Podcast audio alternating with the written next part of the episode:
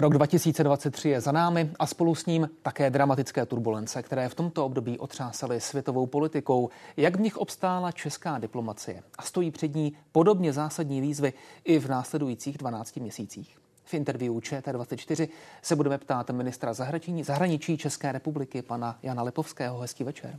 Eh, dobrý večer a děkuji za pozvání.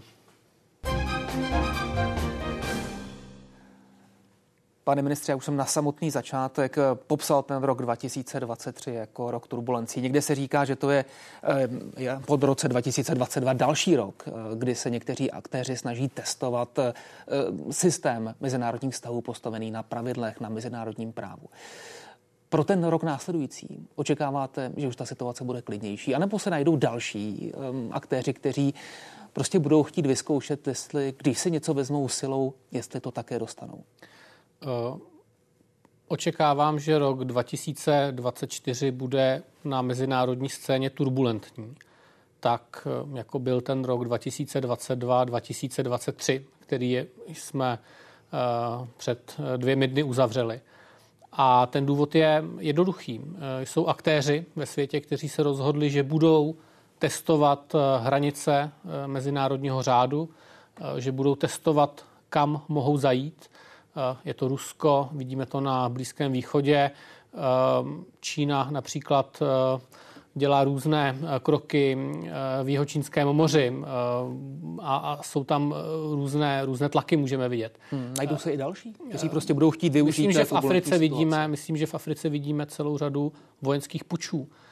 Takže bezpečnostní situace nebude lepší a my se musíme jako Česko a jako Evropa podle toho umět zařídit abychom obránili naši bezpečnost, naši prosperitu, eh, náš eh, způsob života. No, je to tím, a tak koná i naše vláda. Je to tím, že prostě ti velcí garanti toho eh, dosavadního systému, do toho, toho dosavadního mezinárodního řádu, jsou prostě přetížení. Už jsou teď přetížení tím, co se děje na Ukrajině, na Blízkém východě. Já myslím, že je potřeba, abychom dokázali přijmout náš díl odpovědnosti, jak Česko, tak jako Evropská unie, tak jako Severoatlantická aliance Nemyslím si, že aktéři jsou přetíženi.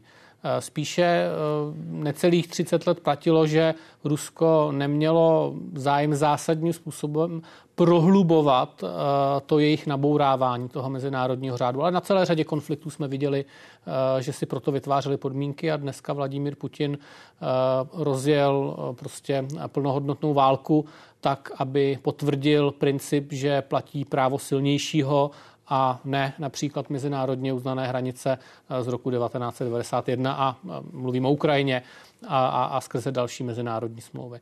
Eh, tento princip prostě bude, eh, bude, bude problematizován a my musíme umět na tom mezinárodním právu trvat. Stejně tak musíme pro Česko umět zajistit energetické suroviny, stejně tak musíme umět pro Evropu, pro šengenský prostor eh, dokázat zajistit eh, lepší pravidla pro migraci, bránit nelegální migraci, bránit příčinám jejího vzniku, být prostě aktivní v zahraniční politice. Nejsou to jednoduché otázky. Stejně tak musíme umět pokračovat, nabízet pozitivní motivaci pro země na Balkáně a třeba pro Ukrajinu a Moldavsko, aby se přibližovali k Evropě, aby přibližovali své země nám, jak zahraničně politicky, tak třeba i z hlediska toho, jak prostě probíhají ty nutné reformy pro budoucí vstup do Evropské unie. To jsou všechno nástroje, které, které jako Česko a jako Evropa máme. Co z toho se v tom minulém roce podařilo? V těchto dnech rádi bilancujeme, no tak teď byste možná měl prostor pochválit třeba některé své podřízené. Co se české diplomacii povedlo za těch minulých 12 měsíců? Tak já určitě diplomatům, českým diplomatům děkuji. Děkuji jim pravidelně.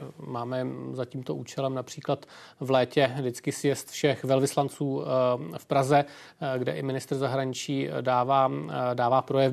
Pravidelně tam chodí premiér promluvit k českým velvyslancům. Ale nám se podařilo to, a věřím, že v tom budu pokračovat, abychom byli plnohodnotnou součástí eh, společenství zemí, které brání principy, na kterých stojí naší bezpečnost, ať už v Evropské unii nebo v Severoatlantické alianci. Jsme tím rozumným hlasem ve světě, eh, který vysvětluje, proč je důležité, abychom pomáhali Ukrajině nejenom vojensky, humanitárně, politicky, eh, i, eh, řekněme, je potřeba tam poslat nějaké finanční prostředky na chod toho státu samotného. Eh, často se mluví o únavě z války na Ukrajině, ale pokud budeme unaveni z toho, že nám hrozí nebezpečí, potom tomu nebezpečí podlehneme. A eh, Vladimír Putin pravidelně chystá takové, takové budíčky. Myslím si, že každý, kdo pozoruje ty raketové nálety na Ukrajinu, kde tam letí třeba 160 raket za jednu noc, nebo během toho jednoho náletu, náletu a ty rakety záměrně dopadají na civilní cíle, to nejsou žádné vojenské cíle, mosty. Něco z toho možná jsou legitimní vojenské cíle, ale nemocnice, e, obytné domy v žádném případě nejsou. Dělají to záměrně, aby vyvolávali teror a strach. Tomu hmm. nesmíme podlehnout a naopak to pro nás je motivace, abychom Rusko zastavili na Ukrajině a nedovolili mu pokračovat dále do no, Evropy. Právě pod tíží těch eh, posledních okamžiků, které sledujeme na Ukrajině, eh, řeknu to otevřeně, kde se v ruské diplomaci bere ta opovážlivost eh, předvolávat si českou diplomaci před Radu bezpečnosti, aby tam vysvětlovala své dodávky zbraní Ukrajině. Když sledujeme cílené útoky výslovně proti civilním cílům v masivním měřítku právě z ruské strany. Proč Česká republika? Eh, víte co, když použiju trochu ostřejší slovník, tak čím větší prasárnu v Moskvě dělají, tak víc, tím více lžou a tím horší špínu potom hmm. kydají na ostatní. A není to poprvé.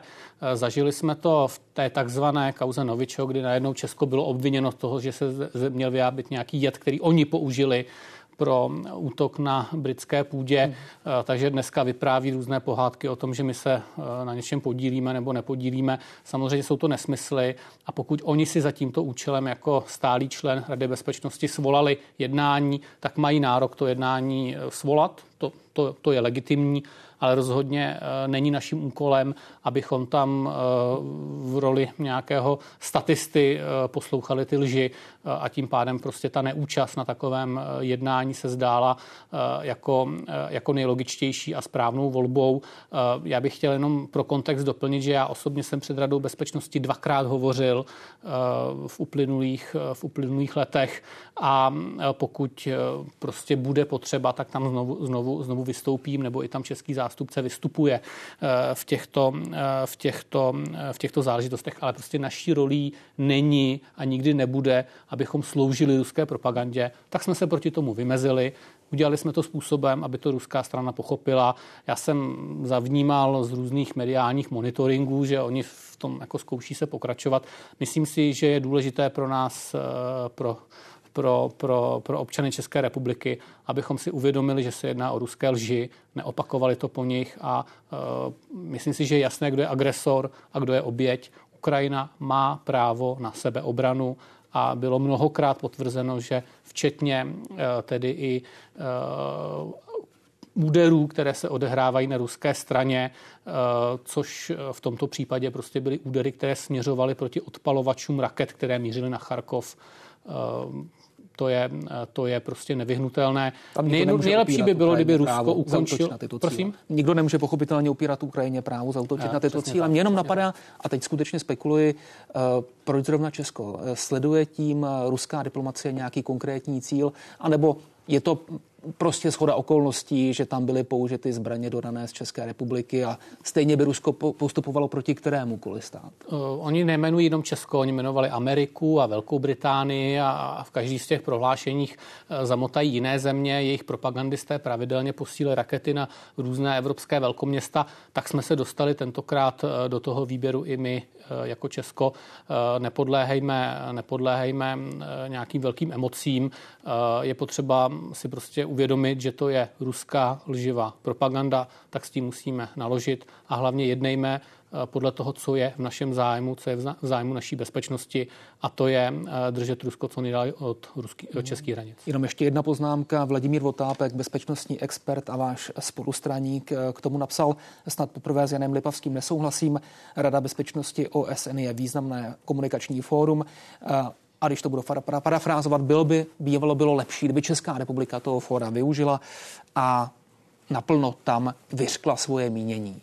Nebylo by to efektivnější? Eh, v tomhle případě nebylo, protože to bylo podle ruských not, podle ruské režie. Jak říkám, eh, česká diplomacie už, eh, nebo já osobně jsem dvakrát na Radě bezpečnosti k ruské agresi proti Ukrajině hovořil. Takže rozhodně za těchto podmínek by to pro Česko nebylo výhodnější. Hmm, řekl jste tady před několika minutami, stejně jako ČTK před Vánoci, je třeba udržet tu ruskou hrozbu, hrozbu co nejdále od českých hranic, to je na ukrajinském území. Hrozí reálně, že v roce 2024 se tahle předsunutá hradba české bezpečnosti zhroutí. Jinými slovy, že se zhroutí Ukrajina. Jakolik ta slova zní opravdu tvrdě? Eh, válka na Ukrajině začala před, uh, už to budou dva roky, 24. února 2022 uh, a tehdy ruská propaganda a řada analytiků uvěřila tomu, že Kiev padne za tři dny. Po třech dnech jsme viděli, že to není pravda. Do tří měsíců také Ukrajina napadla. Dneska se drží dva roky. Ale všichni vidíme, že ta válka je vyčerpávající. Vyčerpává nejenom morální, ale i doslova, a zní to hrozně, ale doslova vyčerpává i ty lidské zdroje.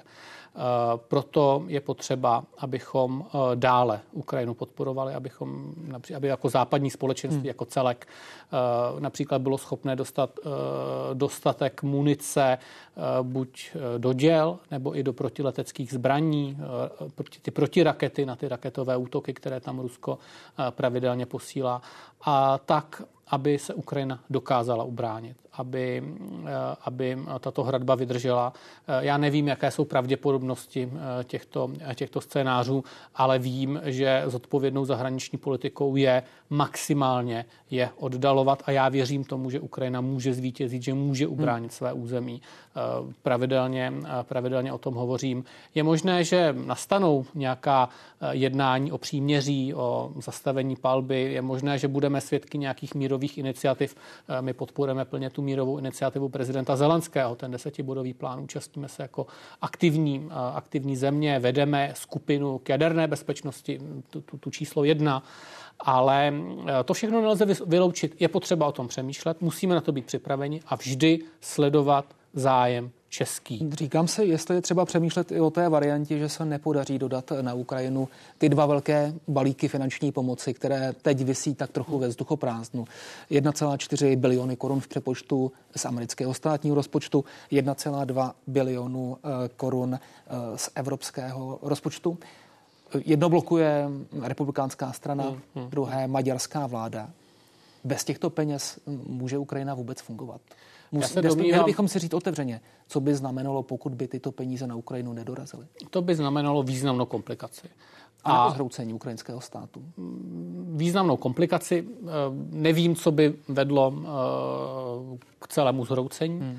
ale eh, musíme si uvědomit, že česká pozice v Evropské unii je tento balík podpořit, schválit. Hledá se i nějaká cesta 26 zemí bez uh, účasti maďarské. Uvidíme, s čím komise přijde, s čím přijde Ursula von der Leyen. Popravdě řečeno, to je agenda, uh, kterou uh, v tuto chvíli má u sebe, uh, mají u sebe premiéři, představitelé uh, zemí. Takže za Česko platí, že my chceme tento druh finanční pomoci také na Ukrajinu poslat.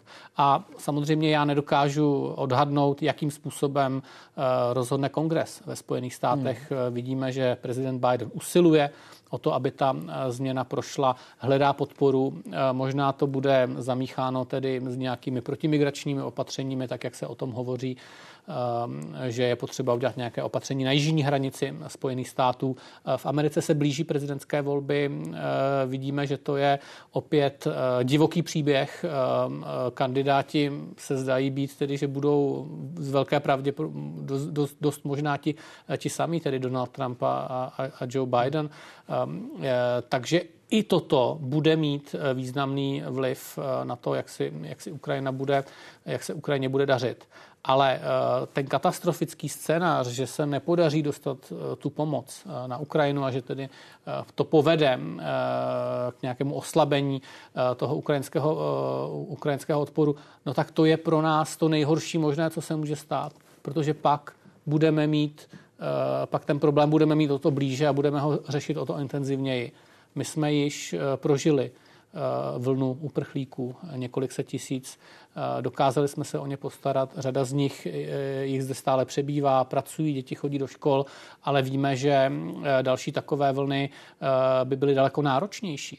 Eh, tak eh, myslím si, že eh, každý rozumný člověk dojde k tomu, že je potřeba Ukrajinu podpořit, pokračovat hmm. v tom a držet ten problém co nejdál. No, když v našem říkáte... vlastním zájmu, ale i v zájmu Ukrajiny.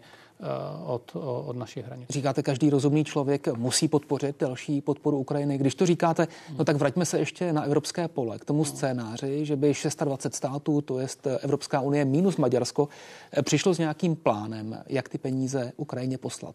To by znalo, znamenalo mimo jiné, že by evropské parlamenty, včetně toho českého, hlasovali o další významné Eh, pomoci Ukrajině. Není se, to noční můra? Já se přiznám, že jsou různé scénáře a v tuhle chvíli to nedokážu úplně, nedokážu úplně posoudit, jakou cestou se vydáme.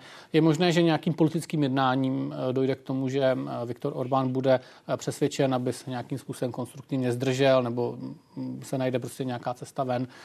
Hlasování 26 evropských parlamentů a v některých zemích to je více komor, Eh, je opravdu cesta, která by byla hodně zdlouhavá. Ty ratifikace v těchto případech eh, probíhají dlouho. Možná velmi dramatická i v České republice, když si vzpomeneme na to, jak vypadá jednání eh, Českého teoreticky, parlamentu. Teoreticky, mm, já, já věřím, že v Českém parlamentu bychom proto jako vláda měli většinu a jako vláda jsme prokázali, že si dokážeme v parlamentu prosadit naše návrhy i za cenu třeba dlouhých, dlouhých schůzí. Nebo podání k ústavnímu soudu ze strany se, opozice. To jsme se dostali opravdu do velmi hypotetických scénářů. Asi nemá smysl hmm. teďka do toho detailně zabíhat. Já myslím, že ty oči prostě jsou upřené do Bruselu na jednání evropských špiček a uvidíme, Uvidíme, hmm. jak se to změní.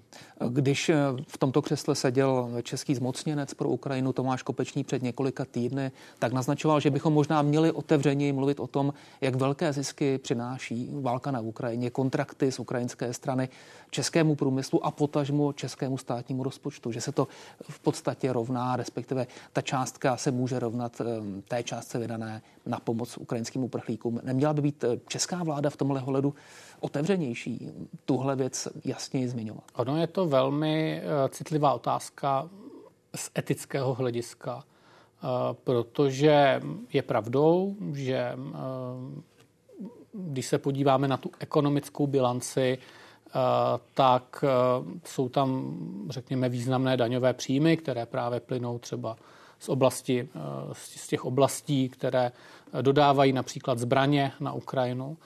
Stejně tak ukrajinští uprchlíci, kteří pracují v Česku, odvádějí nějaké, nějaké daňové příjmy, to znamená odvádějí i do toho systému. A když se tyto čísla dají k sobě, tak, tak já teďka nemám přesnou statistiku, ale rozhodně to není tak, že by český státní rozpočet nějakým způsobem krvácel. Možná je i trochu, i trochu v plusu. Takže neobstojí takové ty argumenty, že, že to je něco, Eh, co by mělo jít v úzovkách českým lidem, protože, eh, protože eh, my jsme v tomhle poměrně, poměrně odpovědní. Ale já si myslím, že i kdyby to ten český státní rozpočet nějakým způsobem v úzovkách zatěžovalo, tak my si musíme uvědomit, že to jsou finanční prostředky, které jdou na naší bezpečnost. A pokud se bude evropská bezpečnost ještě zhoršovat, a ty eh, rány nemusí přicházet pouze z východu, ale vidíme, že situace na Blízkém východě je poměrně komplikovaná. Eh, teďka jsme svědky velkých demonstrací eh, například v Srbsku. To znamená, i ta situace na Balkáně se může nějakým způsobem komplikovat. Mohou být například nějaké mlny, vlny migrace, protože prostě africký kontinent je plný pučů a, a válečných konfliktů. Tak my musíme být připraveni platit za naši bezpečnost. Projevuje se to těmi zvýšenými výdaji na armádu, kde je velký strukturální deficit. Já jsem rád, že eh, i v době šetření dokážeme najít finanční prostředky na eh, nové vyzbrojovací projekty ale musíme toto brát, i že to jsou nějaké peníze, které prostě jdou na naši bezpečnost. A uh, tím rozhodovacím faktorem by nemělo být, jestli na tom v tuhle chvíli úplně vyděláváme, nebo jestli trochu platíme navíc, ale eh, je pravdivá informace, že by to mělo být zhruba tak hmm. na stejno. Další velký a tragický konflikt na mapě současného světa, konflikt na Blízkém východě.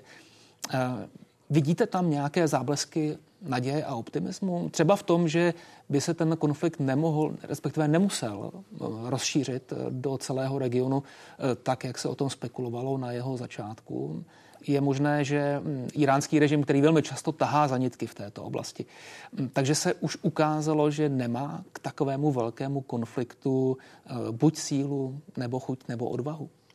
No, eh, já myslím, že ještě není všem konec. Eh, já jsem velký optimista, ale abych viděl nějaké smířlivé řešení situace na Blízkém východě, tak velkým optimistou zase nejsem.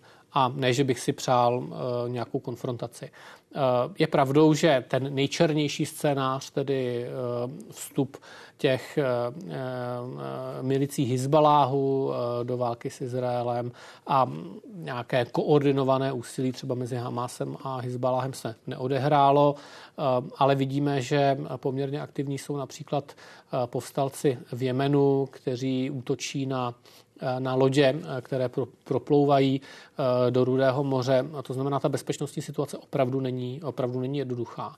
A je potřeba být velmi, velmi obezřetný v tom, co se tam bude dále, dále odehrávat.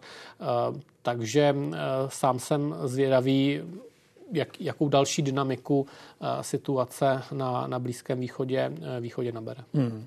Roste tlak na Izrael, aby byl zdrženlivější při bojích v silně ubydlených oblastech s ohledem na životy civilistů a je součástí tohoto mezinárodního nechci říct tlaku, ale řekněme naléhání i česká diplomacie, tedy tradiční, velmi loajální spojenec Izraele.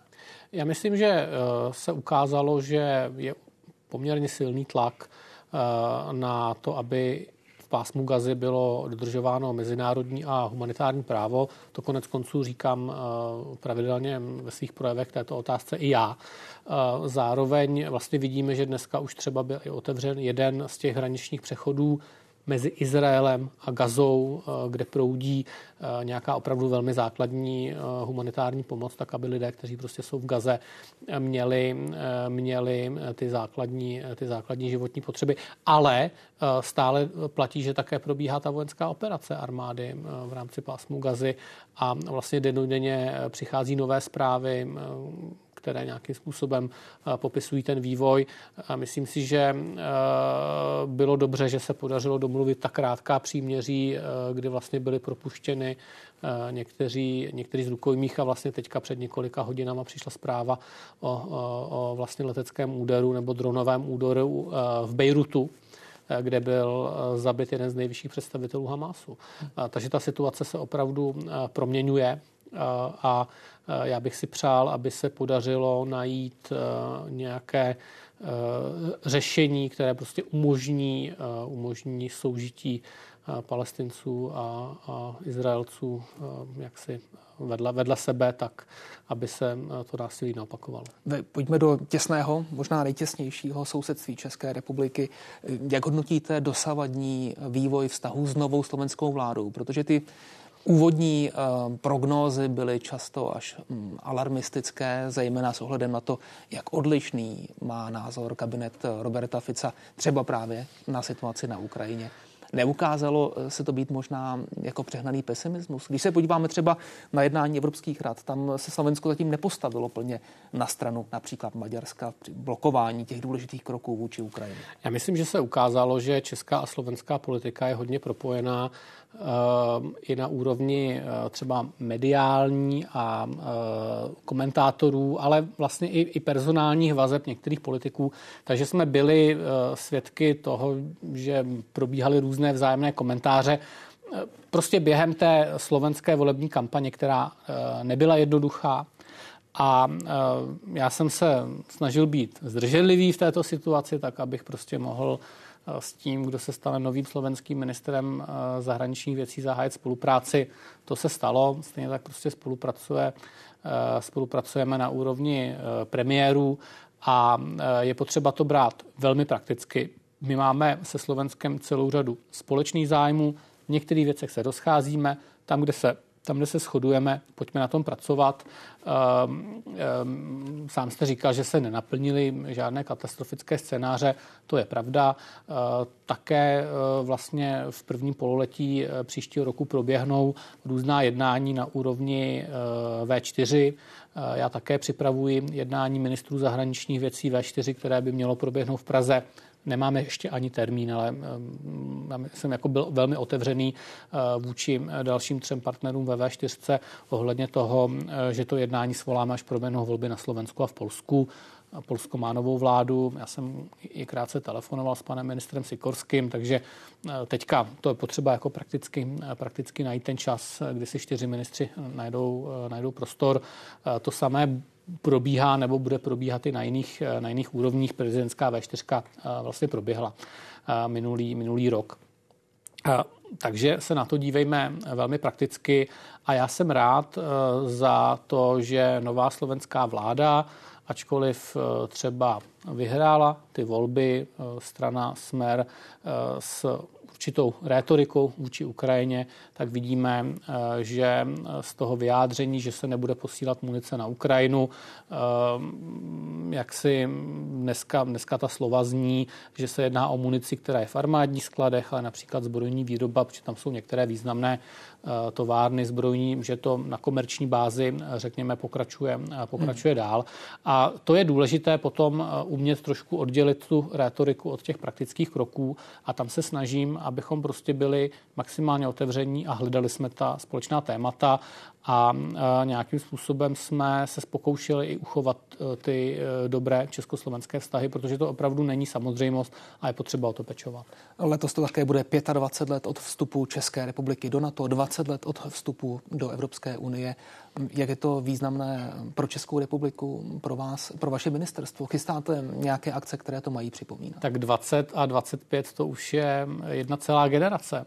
Takže ehm, jsme dneska eh, plnohodnotnými členy obou těch organizací eh, vyrostly, vlastně vyrostla i celá generace, eh, řekněme, diplomatů, kteří svoji kariéru od samého začátku v těchto institucích v různých rolích prožili. To znamená, jsou tam jako ryby ve vodě, nejsou tam jako někdo nový odpíky, odpíky si to tam vyšlapali. A Evropská unie a Severoatlantická aliance jsou garanty prosperity a míru pro Česko jsou pro nás garantem, že jsme součástí eh, vyspělého západního civilizačního okruhu. Musíme na tom pracovat. Je to eh, něco, eh, kde je potřeba, abychom byli aktivní, abychom ukázali, že také dokážeme přijít s nějakými vlastními nápady a že jsme konstruktivní. My si určitě budeme máme... připomínat výročí proběhnou hmm. různé akce. Máme posledních pár vteřin a proto Jasně. bych se chtěl zeptat. Eh, za 11 eh, dní se chystá volební fórum Pirátské hmm. strany. Eh, vašeho předsedu Ivana Bartoše bude vyzývat Marketa Gregorová. Postavíte se jednoznačně na stranu některého z těchto kandidátů? Já už jsem to říkal, dříve budu, nebo podporuji Ivana Bartoše. Myslím si, že stranu vede dobře a bude mít tedy můj hlas. Jan Lipavský v interview ČT24. Děkujeme. Děkuji. A ještě přidám pozvání k událostem komentářům. V 10 hodin večer začne velká debata o cenách potravin. Skončil jejich růst. Vydrží nižší ceny i po úvodních týdnech roku, ve kterých se obchodníci předhání ve slevách. A jsou potraviny v Česku skutečně drahé? Zeptáme se ministra zemědělství Marka Výborného a tří zástupců oboru, které právě o cenách na pultech rozhodují. Zemědělců, potravinářů i obchodníků. V 10 hodin večer, teď už události.